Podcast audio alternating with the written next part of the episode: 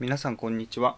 聞いて得するペットのラジオペピラジということで、えー今回もやっていきたいと思います、えーペットメディアペピ編集長のカンバです。よろしくお願いします、えー今回もですね、え前回に引き続いて犬が食べてはいけない食材について、え話していこうかなというふうに思います。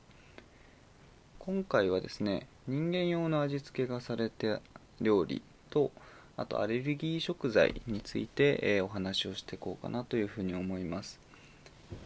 まずはですね、え人間用の味付けがされた料理ということなんですけどまあ要は私たちが毎日食べている料理のことですね。人間用の味付けと聞くとちょっと馴染みがないように聞こえちゃうんですけどまあ愛犬用に作られてはいない料理っていうことですね。これはですねなんであげない方がいいかというとあのー単純にですね匂いがすごく美味しそうすぎるっていうのが理由なんですね。あとまあまあまずは匂いについてですけどワンちゃんっていうのは食べ物の美味しさっていうのをどうやって判断しているかというと、まあ、これ諸説あるところなんですけど大きくはですね、えーその食べ物の匂いあと、えー食感あともう一つは、えー味だったりするんですけど、えー、と味に関してはですね、え人間ほど舌が敏感では実はありません。なので、まあ、人間の感覚で言うとすごい味で食べ物の美味しさっていうのは判断するようなものが当たり前だというふうに思うんですけどワンちゃんにとってはですね味よりも匂いがすごく重要な、えー美味しさの条件だったりしますと。となるとですね、えー、と人間用の味付けがされた料理っていうのはすごくですね、えー匂いが、えー美味しそうであってで、まあ、食べたいなと思うような、えー食事でもあるんですよ。ただやっぱり、えー栄養バランスとか、えーその味付けとかっていうのはあくまで人間用ですので、えーワンちゃんにとっても、えー健康にいいものかっていうのは別の話であると。なので、えそっちばっかり食べてしまって、え主食を食べないようになってしまうとちょっとですね、えー変色につながってしまって、えドッグフードを食べない子になっちゃったりとちょっといろいろですね、え不都合なことだったりが出てくるのでなるべくなら、えー愛犬用の食事をあげるようにするのがいいかなというふうに思います。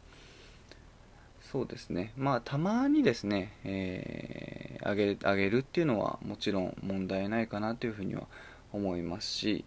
えーなんかそんなにですね、えー絶対ダメっていうふうにやってあげるそんなに神経質にやってあげる必要もないかなと思うんですけど、まあ、常にあげる食べ物としてはあまり向かないよということでご紹介してみました、まあ、あとですね先にご紹介した、アボカドだったりチョコレートだったりえネギ類だったりが、人間用の食材には入っている可能性もありますのでそういった理由でもですね、えー安易にあげるっていうのは避けた方がいいかなと思っています。もちろんですねあのーなんですかねドッグフード以外をあげてはいけないという意味ではなくてですね、えーちゃんと、えドッグフード以外の料理でもあの愛犬用に調理されたものであれば全く問題ないかなと思います。その辺はですね、えーまた専門家の元気さんという方をお呼びしてですね2人で手作りご飯の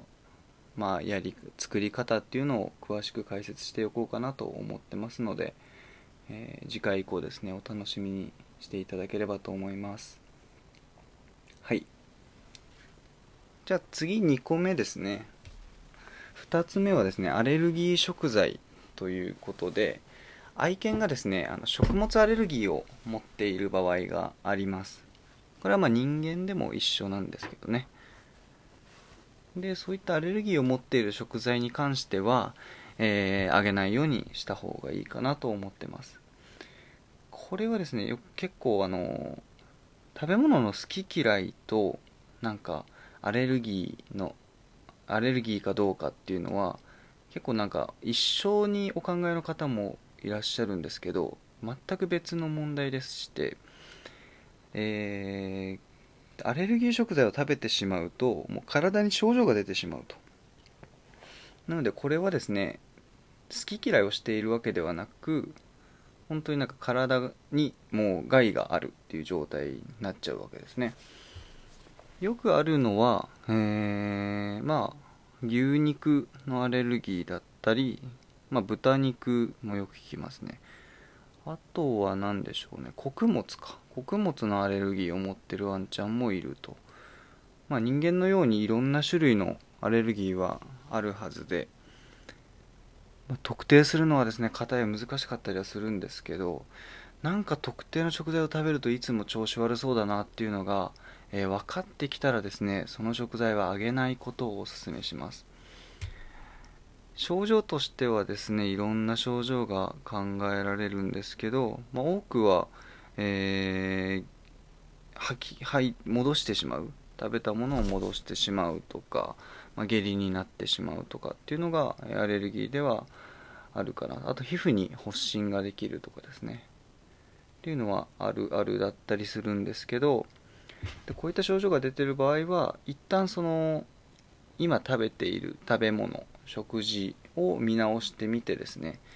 えー、基本的にアレルギー症状というのはアレルギー、まあ、あの食事が原因のアレルギー症状食事が原因のアレルギー症状っていうのはですね、あの食べているその食事を、えー、止めてあげることで違う食事に変えてあげることで、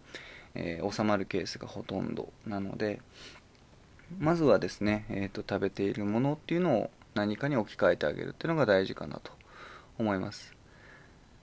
まあそうですね。まあ、簡単な例だと、えー、牛肉のもしアレルギーをお持ちのワンちゃんでしたら牛肉が入っていないドッグフードを選んであげる、まあ、魚の肉主体のドッグフードですとか、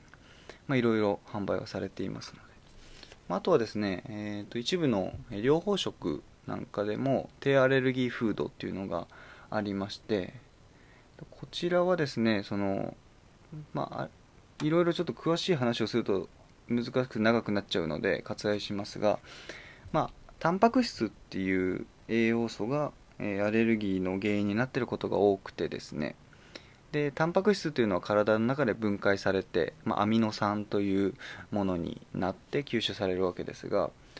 要はですねあのタンパク質の状態になるとアレルギーになっちゃうと。であればタンパク質よりももうちょっと分解したアミノ酸に近い形でフードに、えー、入れると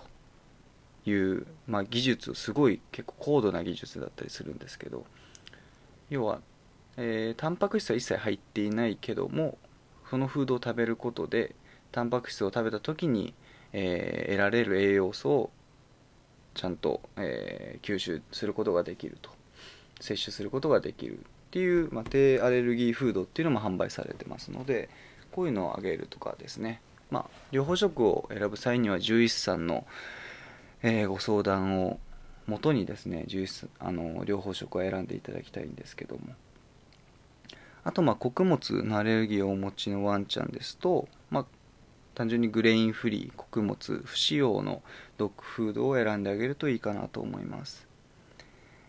そうですね、えー、